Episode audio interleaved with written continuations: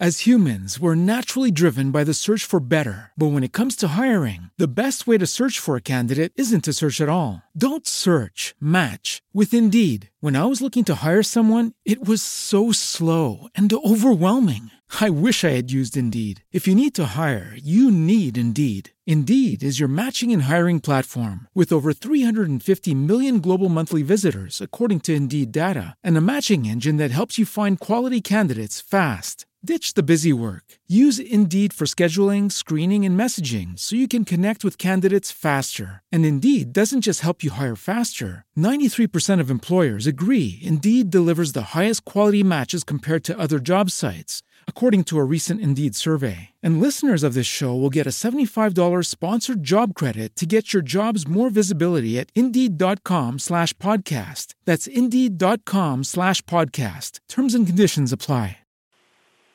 You can count on me like one, two, three, I'll be there. And I know when I need it, I can count on you like four, three, two, you'll be there. Well, hello again, everybody out there in the space somewhere. In if you're hearing my voice, around the world. it's raining in Arkansas. Do I rub that in? Are y'all? You're still hot and dry, aren't you, out there in LA? Uh, a bit dry, yes. we're we're Yeah. praying for some rain. bring bring well, some of that it's rain been raining over. for the past two or three days. Uh, not steady, but on again and off again. This is Elizabeth, Zolim, and Jake, and Carl. I think is going to be in and out, and it's me, God. Yep, he's still checking in on us, and uh, we're checking in on you too because we need each other, don't we? Yes, we do. We need each other. Um, the time I cannot, you know here it is. Another week has already gone by, and I'm wondering, you young people out there over there, Zoline, you're in your 20s. Does the time go as quickly for you as it does for this older person? You know, I, I think uh, because time works on such a like a like a curve. I think the, the the more years that you've lived, the faster it feels like because that curve seems to be traveling at a much faster rate.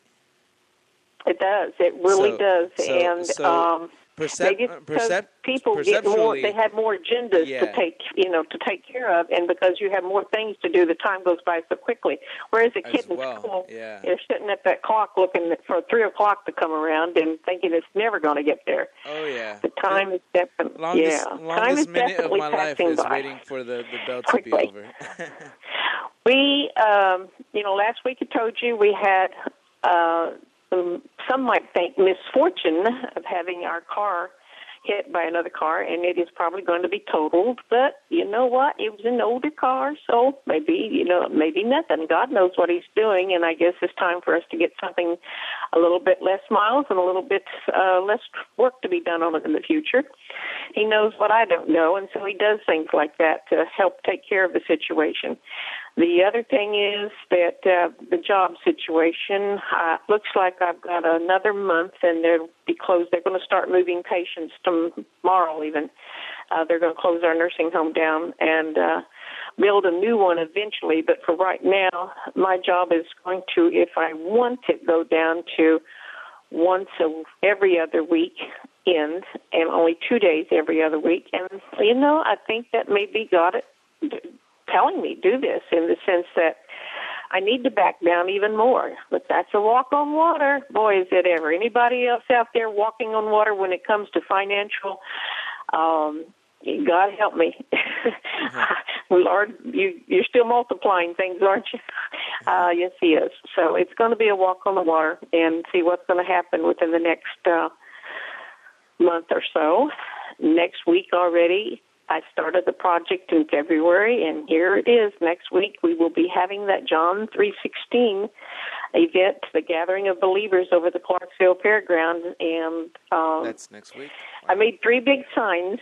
I put them on sheets, and I used paint, but I also used uh, markers and things. Well, the says the paint is not running away, but the the where I did not use permanent marker, some of my letters are disappearing, but that's okay. That's okay. it's a walk on the water again. Uh, we're going to be continuing our discussion on the gifts of the Holy Spirit. For those who want to live a spirit filled manifestation of His gifts in your daily life, where you're walking and talking with God in your daily life, then there are the gifts that we've been talking about that are so very important. I started it off with the gift of faith and how important it was at love. Well, anyway, faith and love. If you do not have the faith and do not believe, then, well, you can't get out the door there, can you? And if you do not have love, there's another step you can't take. Uh, so faith and love are the first two. And then I believe we talked about wisdom and knowledge. And today we're going to talk about discernment. Now, discernment is this special knowing and sensing of what is wrong, or if you are dealing with evil, or if it's just uh, too many times people give credit where credit does not need to go. Remember that show? I forget which it is that where the black comedian go, "The devil made me do it." Remember that one? It's a long time ago. Uh, I doubt if you do. Uh, well, this is Carl. I can't remember. I, am not quite sure. Was it Sanford and Son? I don't know. No, it wasn't Sanford and Son. In fact, he he would play the female character. I thought. Oh, Flip Wilson. He would do Flip different Wilson. characters. Flip Wilson. Yes, Flip Wilson. Yeah. That's it. That's Okay. the one. And he would make that comment about the devil made me do it. And there's a lot of people out there who will use that, you know, oh, uh, they do something they know they shouldn't be doing, they'll say, oh, the devil made me do it. And that is wrong in the sense that the devil can't make you do anything. You have your free will and you're in control of it. And so you have your choices. And in fact, the one story about Job and how he goes and really does a number on Job, he had to get permission first to go and mess in Job's life. And that's the same way it is with him, uh, with us in our lives. We literally give him permission to uh, mess in our life, and that's by giving into temptation, or giving into our human emotions, and let uh, you know let them get out of control because we just don't care how mad we are. I don't know how many times I've heard this remark: "I am who I am," or um, "If you don't like it, too bad." I, you know, this is me. Uh, this is the person I am, and if you don't like the way I act, well, you know, too bad. And they, it's like we just we quit even trying to live a better life because we're I get are we too frustrated? Maybe so. Maybe we just feel like I can't do it. I can't be a better person. I am this person and that may be very true. We we may be too hurt and too wounded and therefore we don't know that we can be given the power and the grace to change if we want to change. Uh, case in point, I had the honor and blessing of being asked to uh, do the funeral, not the funeral service, but the the rosary service the night before the funeral. Uh, Father was uh, double booked, so to speak, and so I ended up being approached about leading the rosary. And so, but even before the service began, there was somebody at this uh, this father. Uh, it was his son I, that was just crying and crying and talking to his dad and saying, "Dad, I'm sorry, I disappointed you real bad. I know," and so forth and so on. And I was comforting him, and I was trying to get him to say, "Well, now you can, you can, you know, you can show Dad that you're going to do better now." and you realize now that you shouldn't have been, you know, that you should, uh, you were making mistakes and stuff. So now you're going to do better. But he seemed like that no matter what I said, that he was no, no, uh, no. You know, it, it was like he was controlled by this uh, spirit of defeat, being defeated, or just I'm, I'm I just can't do it. But uh, I was telling, I was reassuring them, yes, you can. That you know, you can have that help that you need but you know, sometimes people are just convinced that they they're not any. They, no matter what they do, they can't be any better than, and they'll be forever trapped in this world that they're in, and that's sad, isn't it? So let's get back to talking about, and that's it. That's it. The devil works in your mind, That's his battleground. And if he can convince you of something, then it's really it, it, takes a great act of God, and you're cooperating with God to really undo the damage that's been done in your life. And you've got to want it. You've got to want to undo the damage that's been done in your life.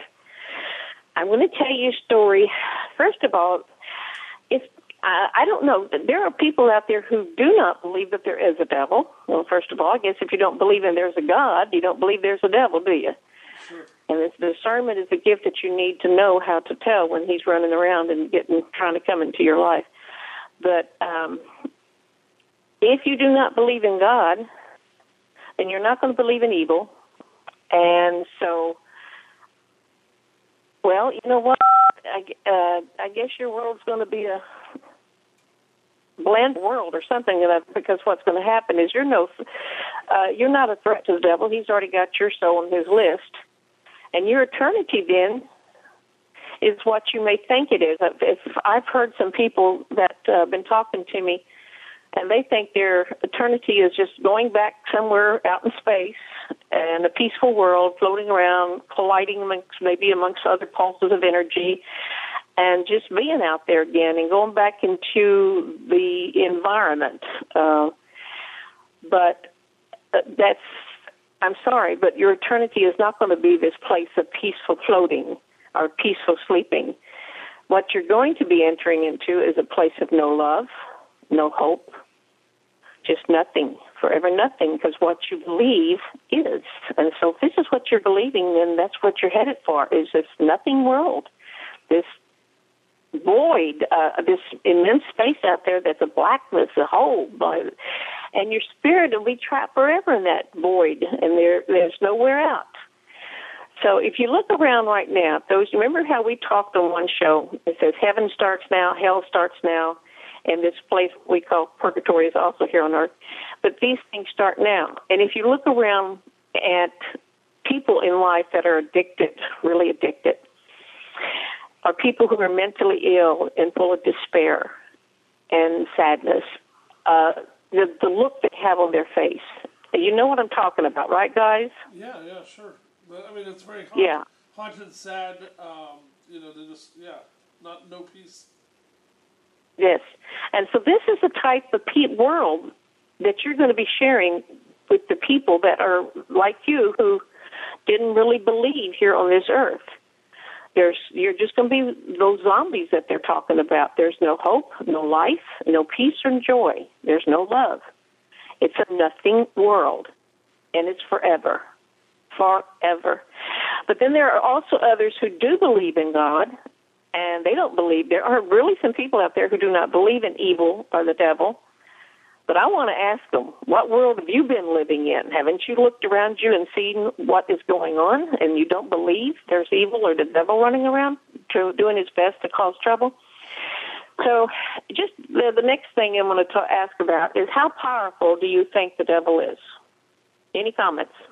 How powerful do you think he is? I think that Powerful, powerful. Yeah, I said yeah, powerful. Yeah, um, I, I I think that uh, he has power to those to, to, over those that don't believe in. Uh, like the, there's a saying that uh, the greatest victory the devil ever won is convincing man to believe that he doesn't exist, and um, and so yeah, the devil has plenty of power to create evil in the world, um, and and over people that don't put enough trust or faith or positive uh, investment in, in, in, being a follower of God and Jesus, and uh, I think that. Um, the, but if you but if you have God on your side, if you're a true believer, then I don't believe the devil has much power at all. Because and and, and I find as time has moved on, over the, the, all the things that I went through in the last ten years, and especially the last year, uh, all sorts of trials, I uh, have learned time and again that that I, I I almost never even get the thought anymore of despairing or getting angry at God if something goes wrong or whatever because because I know uh oh no the solution is going to come around the corner to anything. That's right. Uh, you're right about that. He's only powerful in that the power that we give him by the what we believe about him. Again, uh, God is only as powerful too in what you believe about God. You limit Him in your belief. If you do not believe He's Almighty and can do all things and and do and, and is faithful in His promises, if you do not believe that, you have limited Him. The same is true with the devil in the sense that what you believe about him and what you have seen incorrectly portrayed wrongly in the movies. Uh, it, it, you, there's so many movies out there that have made him look like this horrible, terrible. Uh, you know, he he can just with a flip or something can call, uh, knock you down and, and uh, you know, just terrible, just like a Godzilla. yeah. But this is portrayed wrongly in that, again, his power is only what we allow him to be power. You know how strong he is going to be in your life. Uh, he's. Uh, I read this somewhere, and I like it.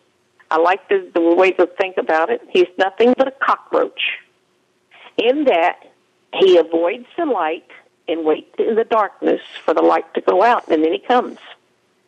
And this is true in our life. He's waiting.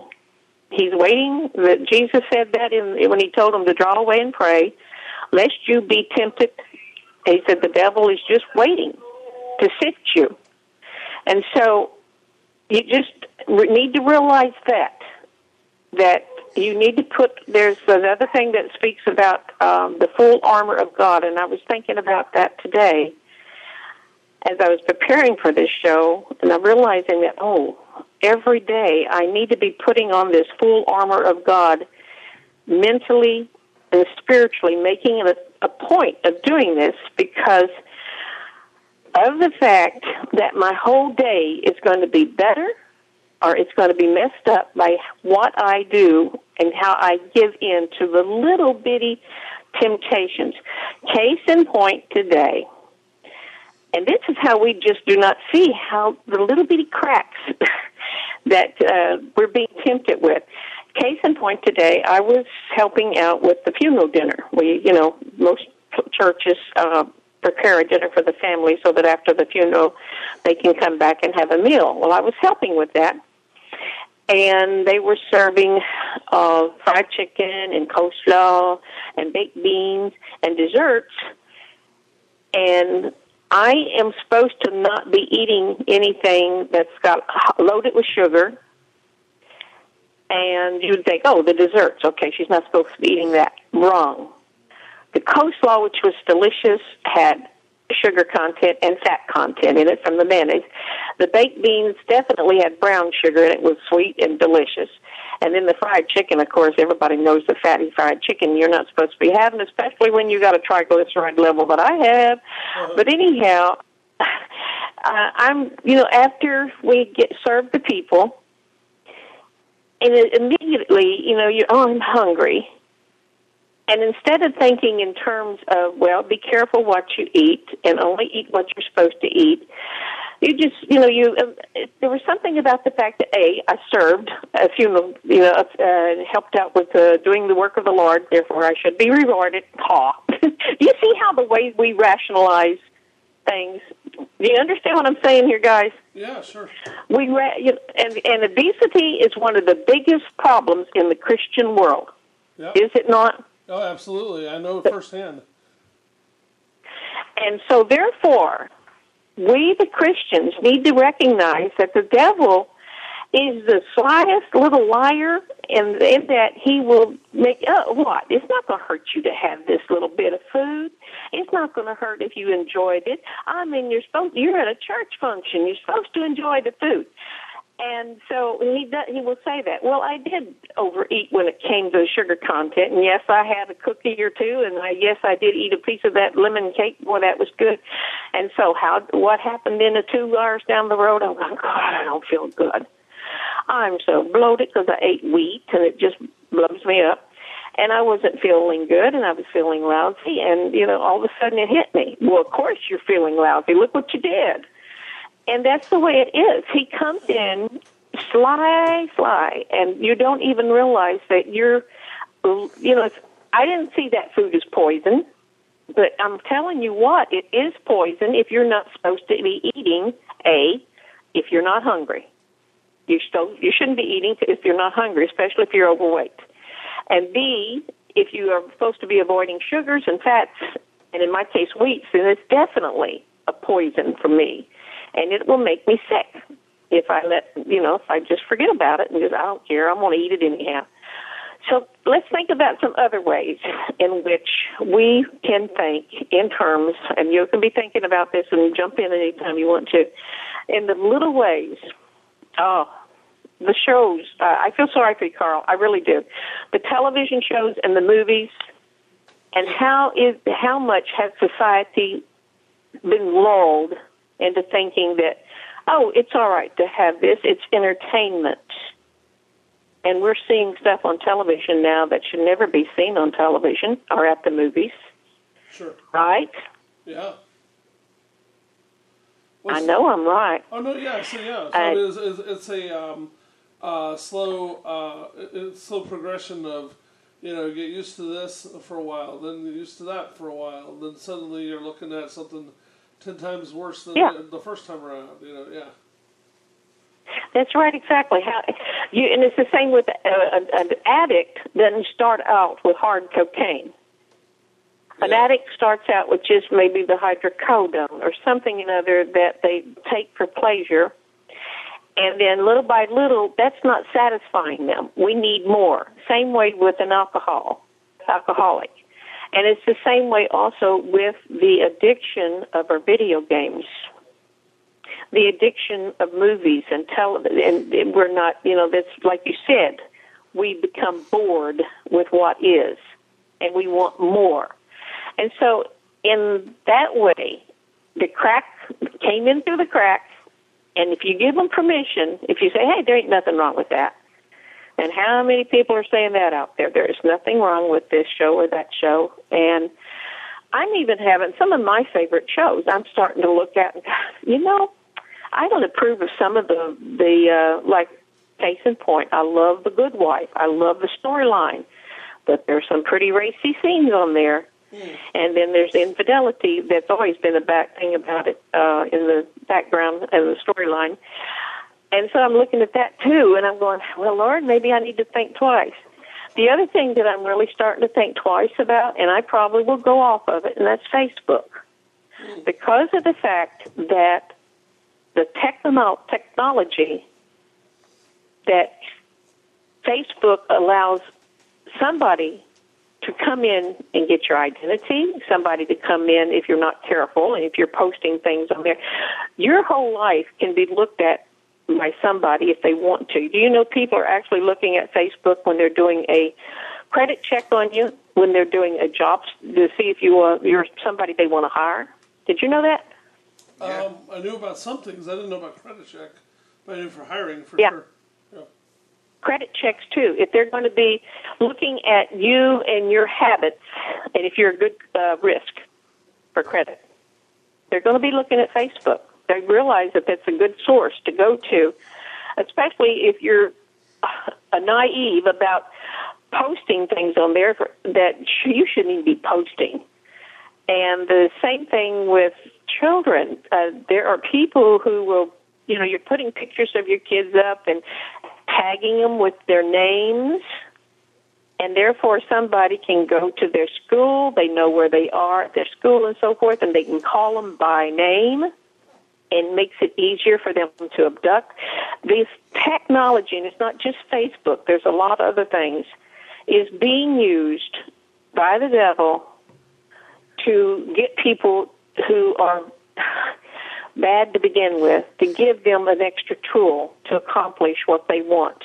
It's a, you know there's so much web crime going on that I, the more I read about it, the more I thought, oh, this is you know the conning, the scamming, and the um, even using it to for the porn and the sites where people can go and uh, it's just sad, really, really sad how much evil is going on through this technology.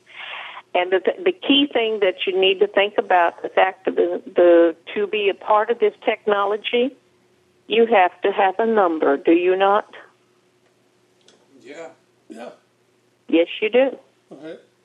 And nobody's even looking at it like that. Nobody's even thinking about, oh, it's bad. I, I remember reading, and I don't know if it was uh, Harvey, Paul Harvey. I think it may have been him. He had so much wisdom, that man did, where he talked about the television set and how it was a visitor into our house and how we really liked it and we enjoyed it and we were so glad to have it and we gave it front stage you know center stage in our life and little by little this visitor became obnoxious and was cussing and saying things and showing things that we didn't approve of. And did we get rid of them? No. We we let them stay. Or we you know we let them stay. And this it just has been that's what I was talking about how gradually it has gotten to be where so much is coming into your life. And I am horrified at the fact that so many parents are sitting there watching a television show with their kids that they should not be watching or you know even be allowing their kids to be watching with them because it says I approve of this. Like how many of the sitcoms right now have disrespectful kids? uh, two and a half men. God help us. but they have, and there's the Simpsons. You know, a long, long time ago, uh, when the Simpsons first came out, I never did like that show because that kid was so bratty. Yeah, what was his name? Or he's still on the too. Uh, but anyhow, I never liked him. The, the one with his butterfingers, and because he was such a disrespectful child and there's a lot of shows that have disrespectful kids on right now, and the moms and the dads are made to look like dummy nobodies. And that again is just exactly what the devil would like for you to see. They want you to. He wants to. One of the things he hates the most is the family because he knows if the family is strong, then the whole, you know, it goes on for generations. You're going to have goodness going from that family. But if you tear the family apart and you don't have that stability that you need to have in your life, it affects, but we've been talking about this, it affects the, your emotional balance all the way into adulthood and it keeps rippling effect. You pass it on. You pass it on. You're either going to pass on what is good and wonderful and faith and trust, or you're going to pass, pass on insecurities and anger and bitterness and resentment and all these other emotions. So again, this is how, in the little bitty ways, don't look like a powerful, big old Godzilla coming into your house. It's like that one scripture says, if you knew when the thief was coming, you'd be on guard, wouldn't you? But if you don't know, you never know when that thief is coming in, and that's what he is. He's a thief. He comes, you know, he wants to steal your happiness and your peace, and so you have to be on guard. Okay, I'm going to start telling you discernment and how you need discernment. And we're also going to talk about the full armor too, because I told you uh, to me to make a more of an effort to put on the full armor. Uh, the full armor of God. Let's see, any of your Bible people out there, can you name me one of the full armors or the armor that is mentioned in Ephesians six? Anybody? Ephesians six. Okay, okay. Uh, Google it real fast. You can cheat if you want to. No. Uh, Anyhow, put on the full armor of God is verse 13, that you're able to resist on the evil day and have nothing and have done everything to hold your ground. To stand fast with your loins girded in truth, because he is the biggest liar you ever going to come across. You've got to know what is true and you're clothed with righteousness, you have got to desire and want to be a righteous person, somebody who, is walking hand in hand with God. Uh, and knowing the truth, you'll be able to walk in this righteousness, and the righteousness is your breastplate. And your feet is the readiness to go around spreading the gospel of peace. Well, spreading the gospel of peace, all it is is going around and telling good news. Hey, you're doing good. How are you doing today? I appreciate what you're doing for me. I like your smile. Saying positive things to people. Whoever you meet wherever you go, say something positive to them. And that's being spreading the gospel of good news and the gospel of peace. And if that's your purpose every day that you start out is I'm going to make a difference in this world in little ways just by simply making sure that every person I meet I'm going to be good. You know, say something to make them feel good about themselves. In all circumstances, hold faith as a shield. You have to hold up that I believe in an almighty God who can do all things, and through him and with him and in him, I can do all things. You have to have that type of faith. And you need to know all that God's promised so that you can call on those promises too and do, you know you know just know how to what to expect and what to counteract any efforts of uh, coming against you and because it's going to come against you and in all circumstances, hold faith as a shield. And then the biggest thing, oh, take on the helmet of salvation. The helmet of salvation is to uh, that you have given and surrendered your life, and ask God to take control and be control of your life and the Holy Spirit. This is your salvation. I believe. That's there. Go again. I believe, and I believe in the one Lord Jesus Christ and the Holy Spirit and God the Father. But the most important thing that you're going to have to have ready is the sword of the Spirit, which is the Word of God. There is absolute total power in the Word of God, and any time that you speak that word, uh, speak the word of God when you're having problems, instead of saying oh, and griping and grumbling, speak something that you know has come from the Bible. The Lord is my shepherd; I shall not want. Simple enough. Everybody knows the first verse of Psalm 23. The Lord is my shepherd, I shall not want. So when anxiety comes your way, speak it out. Hey, do not be vexed. You know, learn those little things that you can use. That's the sword of God, and it will send the negativity away from you. And the other thing that will send negativity away from you is to redirect and get busy doing something good. When you're feeling down and discouraged, you're depressed, whatever, lonely, go do something that is good, whether it's to take a walk, whether it's to go uh, call somebody on the phone and check in on them, uh, or go visit a friend, or do something. And no, don't turn on the television and watch some dumb, stupid show, especially if it's not of God. So, but uh, to turn on good music though, and do some stupid dancing or silly dancing, but do something another that you redirect yourself from the negativity over to the positivity. Yeah. Um, the other thing is the singing, the saying out loud the Word of God, the prayers, the actions of love. Okay, all those things I've gone over. Um, if I, I'm going to give you some stories of actual experiences that God has allowed me to have in my life with the devil, uh, dealing with the devil. Um, thinking, I'm trying to think back when the very first one was uh, I think it was okay. Yeah, back up in Ohio, we were my sister-in-law Linda and her family were living with us for a while. We had a basement in the, and they were down in the basement. They we fixed up the the basement for them, and the the girls and the boys were sleeping with our kids. Um, and we had a prayer meeting one night, and uh, a dear dear friend of mine uh, dear, dear friend of mine. I'll, I'll call him. Uh, my, well, I had, well, his name is Paul, and uh, he was such a good friend. The kids were even wondering if Mama was having an affair with him. But what what made that funny was the fact that this friend was gay, and uh, so he was a good friend. He had come into our life because he loved birds and pigeons, and my husband raised pigeons, and he saw the pigeons flying, and he lived about four blocks away, and so he found out who was flying pigeons around because he he too had pigeons that he was uh, flying.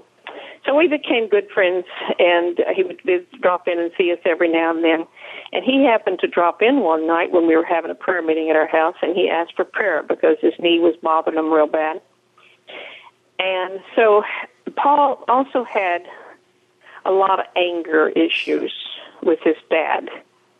And so we were praying with him for healing of the knee, but we were addressing that the fact I'm sure we were addressing the fact that he need you know, you need forgiveness and you need understanding about why it is you may be having uh, this arthritic problem and forgive and uh, need to recognize anything that's in you that's negative that's causing your illness and so the next day, then my sister-in-law comes up and she says, "Ah, I don't know. I I sense there's something down there in the basement. I don't know what it is, but I just sense there's something evil down here."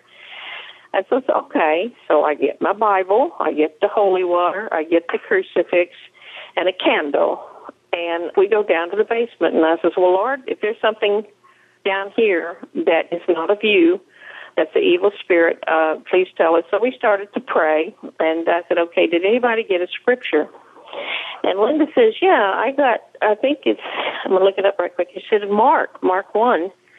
And I go, Mark 1? What the heck is in Mark 1 that has to do with evil spirits? I was beginning to think uh, there wasn't anything going on. But Mark 1, verse 21, is the cure of a demon, a person that had the demon in them. As soon as I saw that, because Jesus rebuked him and said, Quiet, come out of him.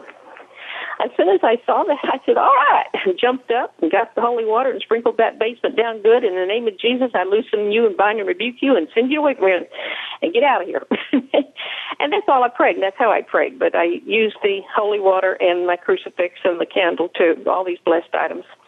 Because this is what I was taught and trained as you uh, as part of the tools that we have, the sacraments of the church, sacramentals as they call them and the, that the devil can't stand holy water. And I know from experience he can't. So anyhow, um, the, we didn't have any more problems with that particular. She said it, the whatever was there, it was gone. She didn't, you know, she didn't sense it anymore. And the same thing that we had a problem with one time. We lived. My husband and I, bedroom was upstairs, and one night uh, he was being ugly and and then he wanted to get lovey dovey and I'm going, No, you you know, you've been angry with me and now you haven't apologized and I said, No, we're not going there. And then he started to get really ugly with me. Then I'm going, what the heck? And so I went downstairs and he come chasing after me. And Linda happened to be living there at the time. And she says, what is going on here? And so the next day, I went upstairs and I said, All right, Lord, what's going on? And why is it that he got so ugly and hateful that quick?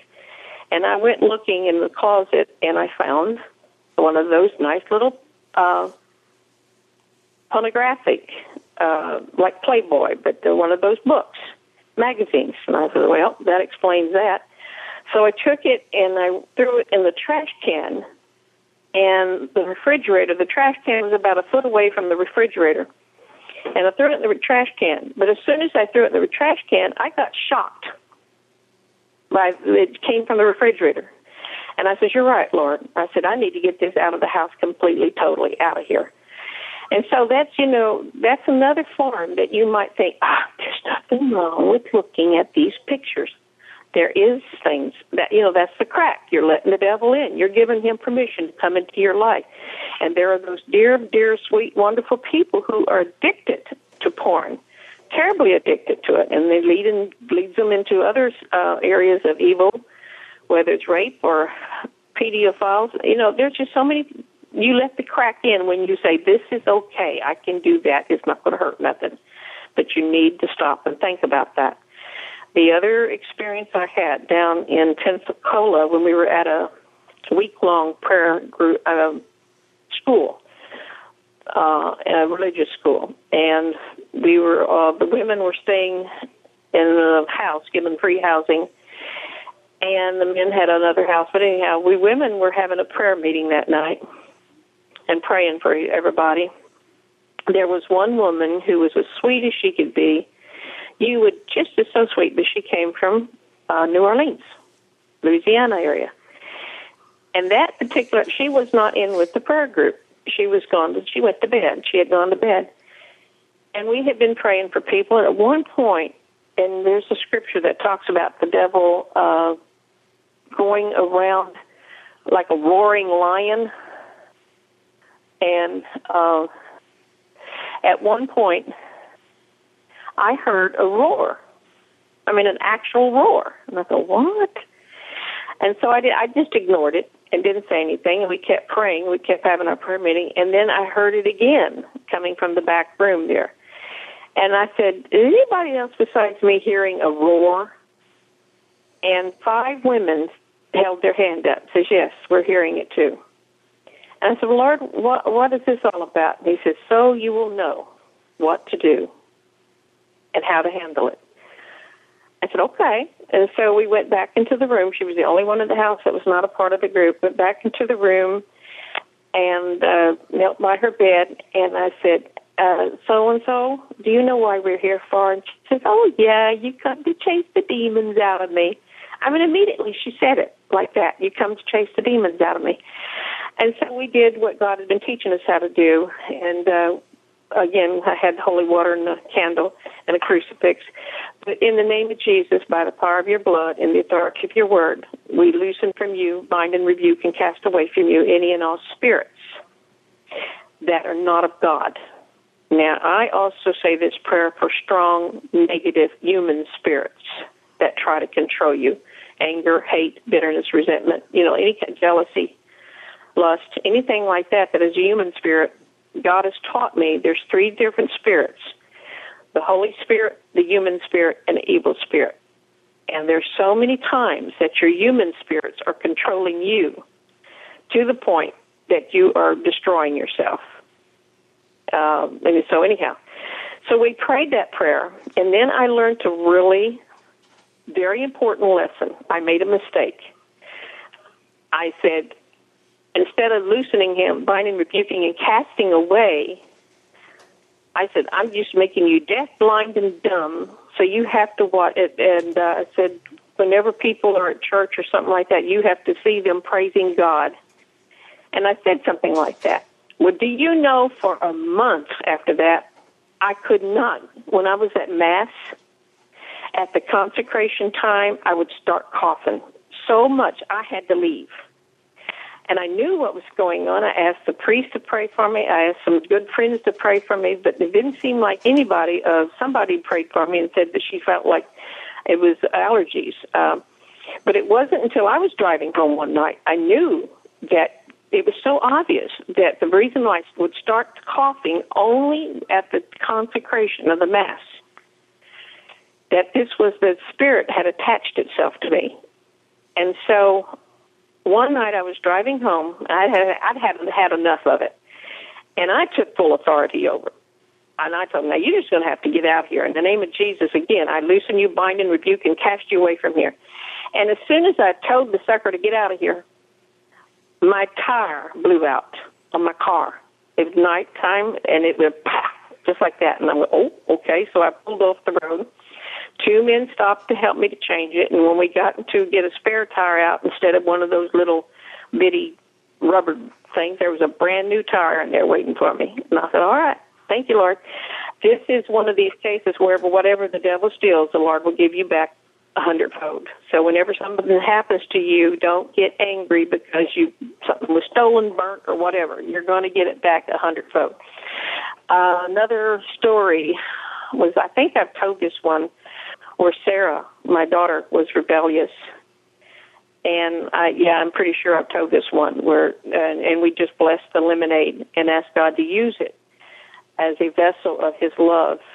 And as soon as she drank that lemonade, she came within minutes to the house telling me, "Mommy, I'm sorry," and hugging on me and loving me. Um,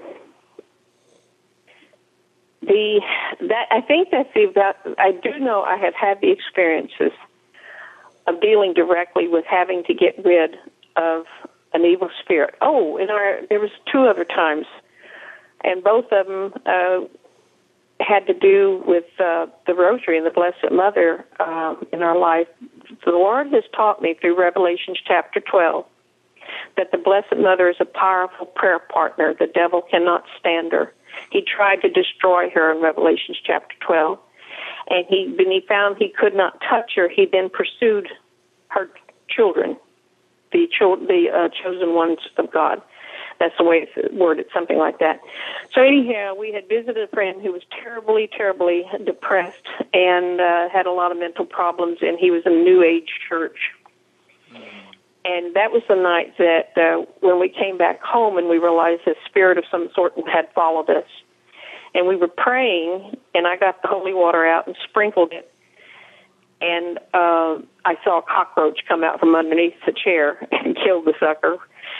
And I also turned around and looked at the statue of this Blessed Mother that I brought home from Medjugorje, and there was uh, the holy water had hit her face. It looked like she was had teardrops in her face. And I said, Yes, I know. I said, I'm sorry. I'll never do that to you again. Because we had taken the statue over to this man's house because he loves there's a uh, church out there uh, that the angel is something to do with the light. And there's a scripture that talks about in Corinthians about the uh, the devil being an angel of light. He wants to look like he's somebody good, but he is not. And that's what he also does is makes his temptations look like they're good, but the truth of it, it's a lie, and they're not. But anyhow, the uh, we had taken the statue over there because we'd gone to Medjugorje, and this man was really, really interested in hearing about our trip to Medjugorje. Um, the other time when uh, we had moved back to my parents' house after Daddy had died. Now, my in my daddy's house, my grandfather had cancer, and he died in one of the bedrooms. My great grand uh, uncle, a great uncle, was there to stay with us because he no longer could stay by himself at home. And this is how wonderful my parents are. We have three small bedrooms, and twice the boys go to the couch and they take in the, the family member that needs to be taken care of. Well, great uncle Peter died in the bathroom one night of a stroke. Just boom, he was gone and there was many of the stories about how some you know when people or uh, the family would be home or something other they said man i felt like their spirits were around because somebody sat on my sat on me while i was in the rocking chair one night. And, and anyhow there was multiple stories about that they sensed that uh, uncle peter was around or grandpa was around one or the other. Well after we had moved back home daddy too had had a spirit of grief real bad that after mom died, and uh, so I had always wondered if they should we that the house should be blessed because his grief was so strong. But when we moved back home, one of the first nights that we were there, we were saying the rosary, and my husband said, and I felt it, and he said, I think there's something here beside me. And I said, Yes, I know. I'm sensing there's something, I don't know what it is, but there's a spirit in this room. And so I started talking to the spirit and telling it that, you know, God loves you and you need to go on and don't be hanging around. And I don't believe it was an evil spirit. At that particular time, I think it was just a spirit of someone who had died. It could have been daddy, it could have been grandpa, it could have been great uncle Peter, and they just didn't feel worthy to be able to go on and and to be with God. And so when I and finally I said, now again I loosen you, I bind and rebuke you, but I tell you, you must go on and you must find God. He's forgiven you. Go on. And as soon as I said those words, a window in the back bedroom slammed real hard. I mean, it was boom, and it made Bob and I both jump. But it was so obvious that uh, they left. Whatever it was, they left and we never had any more problems with that again either. So you do have these things. They're spirits that are around. And you need to have that gift of discernment if you are going to be doing the work of Lord in healing, inner healing. You have to have that knowledge, and that comes with the gift of discernment. It's a special gift that's not given to everybody, but only those that are in needing it. Um, and the other thing, the oh, I was going to tell you there are you know the shows they have you know you had your movies about exorcisms and everything. One of the most important things it is when you're when you, if you're sensing that you're being harassed or that something's around that you don't really feel evil around, ignore it as if it's not there. Don't give it attention. Don't acknowledge it and just do what I said before. Start quoting scripture, start singing with uh, some beautiful songs, start doing something of it that's good, a direction of goodness. Go in the opposite a direction of evil into doing something that's good. Because if you do pay attention to it and acknowledge it, well, hey, yeah, I'm going to stay around some more. I'm getting the attention I'm wanting. Do you understand what I'm saying here, guys? Yes, yes, I do. Yeah, okay. So if um, you have to, if you feel like if you're down and weary, if you are too much so, uh, if you're really down and weary and depressed, and you God, I can't, get, you know, I can't shake this. It's time to do some action that's going in the positive direction and ignoring what is negative, and don't let, don't claim it, and don't say that oh, I'm always going to be this way. That's giving the power to that negative feeling or spirit And that's exactly what you do not want. You don't want to give that power to the negative feeling, whether it's human spirit or whether it is the evil spirit. How do else do you give permission to the evil spirits? And there's people out there, I'm sure, that are not going to agree with me on that. But one of them is the Ouija board. Yes. And it's yeah, and it's simply because you're entering into the spirit world, and so you don't want to do that. You just can't go out there. Let's go see what spirits we can find out here. You don't know what you're asking. you don't know what door you're opening there. You just don't. And seances, the same thing. Seances. Don't be going to no fortune teller or seance. Uh, the I'm trying to think of the tarot cards. These are areas that if you're going, and even um, people that are into the horoscopes and believing that this is going to give me my message for today that this is I should watch out for this or that or something like that.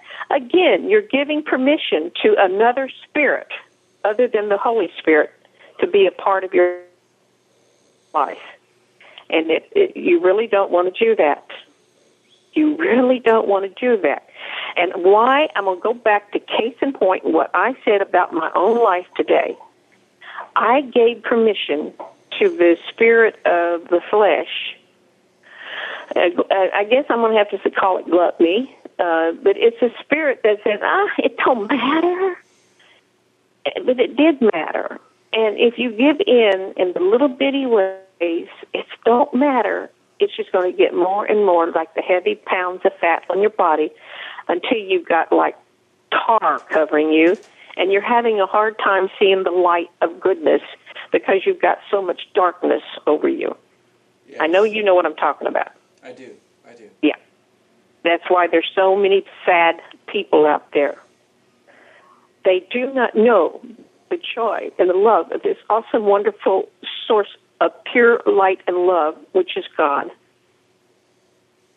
and they don't you know they don't want it or they don't want to seek it because they're thinking that their happiness and their peace and joy is going to come from materials possessions from fame from entertainment from excitement. And all of it is just a lie and that it makes you feel good and it'll make you feel bad. And the next so you know you you're digging a hole and you're getting so down deep in it that it, you do at one point feel like I can't get out. Mm-hmm. And that's what an addict truly knows that I can't get out. Well, the good news is, is you're right. You cannot get out, but you have been given the power and the knowledge of knowing a wonderful God of love who, if you say help, will instantly come and give you the help you need. There are so many, many stories out there of people who were very, very badly addicted, but when they surrendered their life to God, they were able to be set free and be free of sickness. That miracles came into their life when they sought the healing power of God. And that's what we need to do. If we are down and feeling like, I can't, you're right, you can't. You cannot Humanly, it is impossible. It's like the example of the rich man who's being told, if you want to enter the kingdom of God, go sell all you have and give it to the poor. And he's going, oh, what? But the reason why he was told that, because God knew how much influence that his riches had on his life. Now, there's a lot of rich people out there who are serving the Lord and still staying rich, but only because they're using their money for the power, you know, for the glory of God, yes. and they're not letting their money control them. But this man's money had controlled him, and God knew that as long as you were so into that money and owning all those possessions, then you could not enter into the true oneness with God because you were still being controlled over here by this. So then he said something about it's easier for a camel to go through the eye of a needle.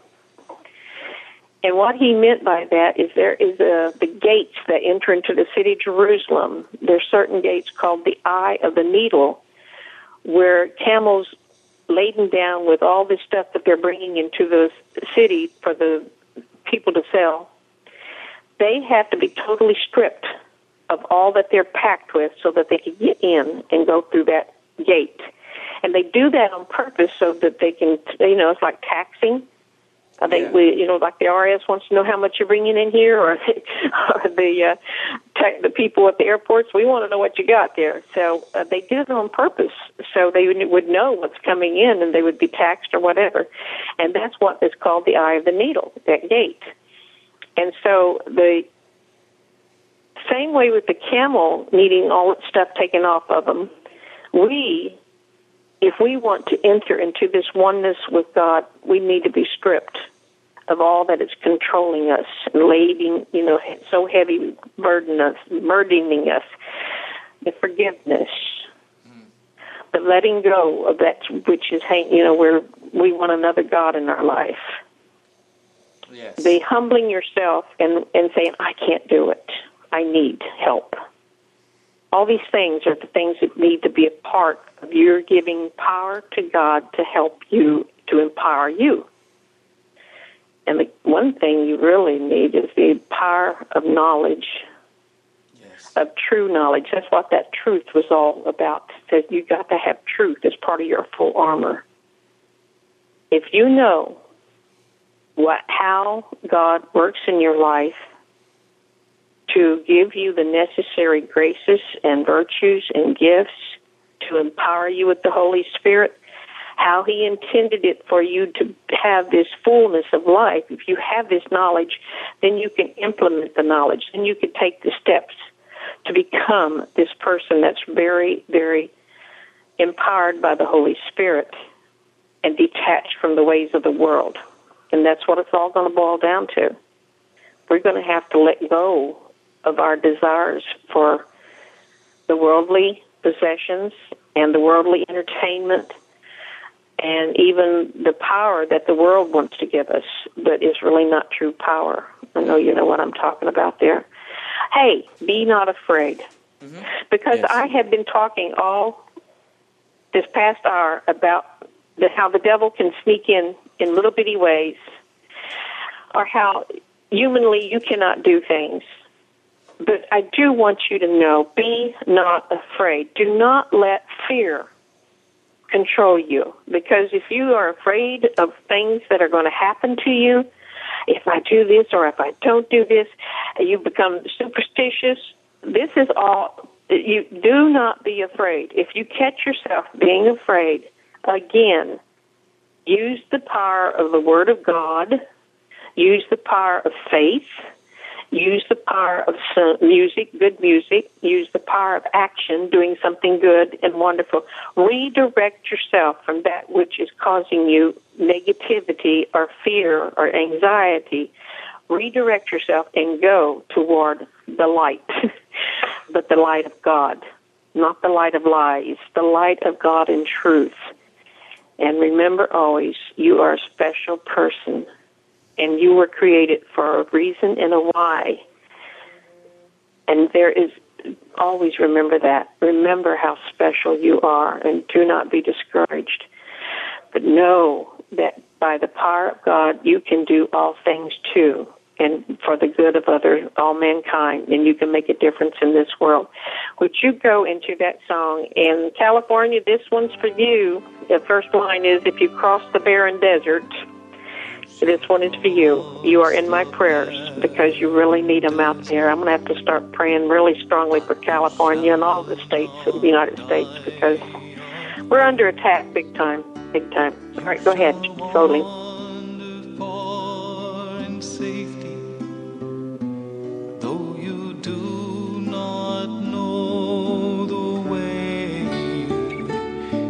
shall speak your words in foreign lands, and all will understand. You shall see the face of God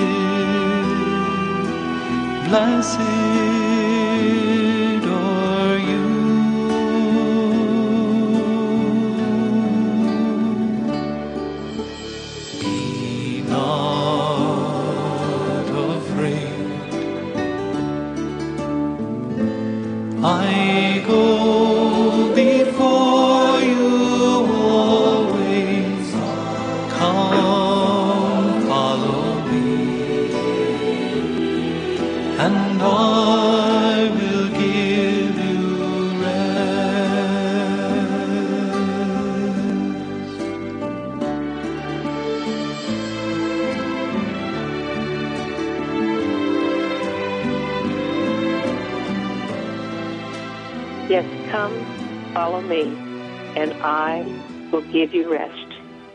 I will give you all that you need. All you have to do is ask. Just waiting, standing at the door. Thank you. All right. Oh, thank you again. God bless you. God bless you too. God bless everybody who's been listening to this podcast. And this is, uh, it's me, God, with Elizabeth Thomas and Zolim Duran and Carl Kozlowski and Jake Bowman here at Radio Titans. Thank you very much, Elizabeth. Until next week. Until next week. And y'all have a good week. And make it a good week. You choose to make it a good week. As humans, we're naturally driven by the search for better. But when it comes to hiring, the best way to search for a candidate isn't to search at all. Don't search, match with Indeed. When I was looking to hire someone, it was so slow and overwhelming. I wish I had used Indeed. If you need to hire, you need Indeed. Indeed is your matching and hiring platform with over 350 million global monthly visitors, according to Indeed data, and a matching engine that helps you find quality candidates fast. Ditch the busy work. Use Indeed for scheduling, screening, and messaging so you can connect with candidates faster. And Indeed doesn't just help you hire faster. 93% of employers agree Indeed delivers the highest quality matches compared to other job sites, according to a recent Indeed survey. And listeners of this show will get a $75 sponsored job credit to get your jobs more visibility at Indeed.com slash podcast. That's Indeed.com slash podcast. Terms and conditions apply.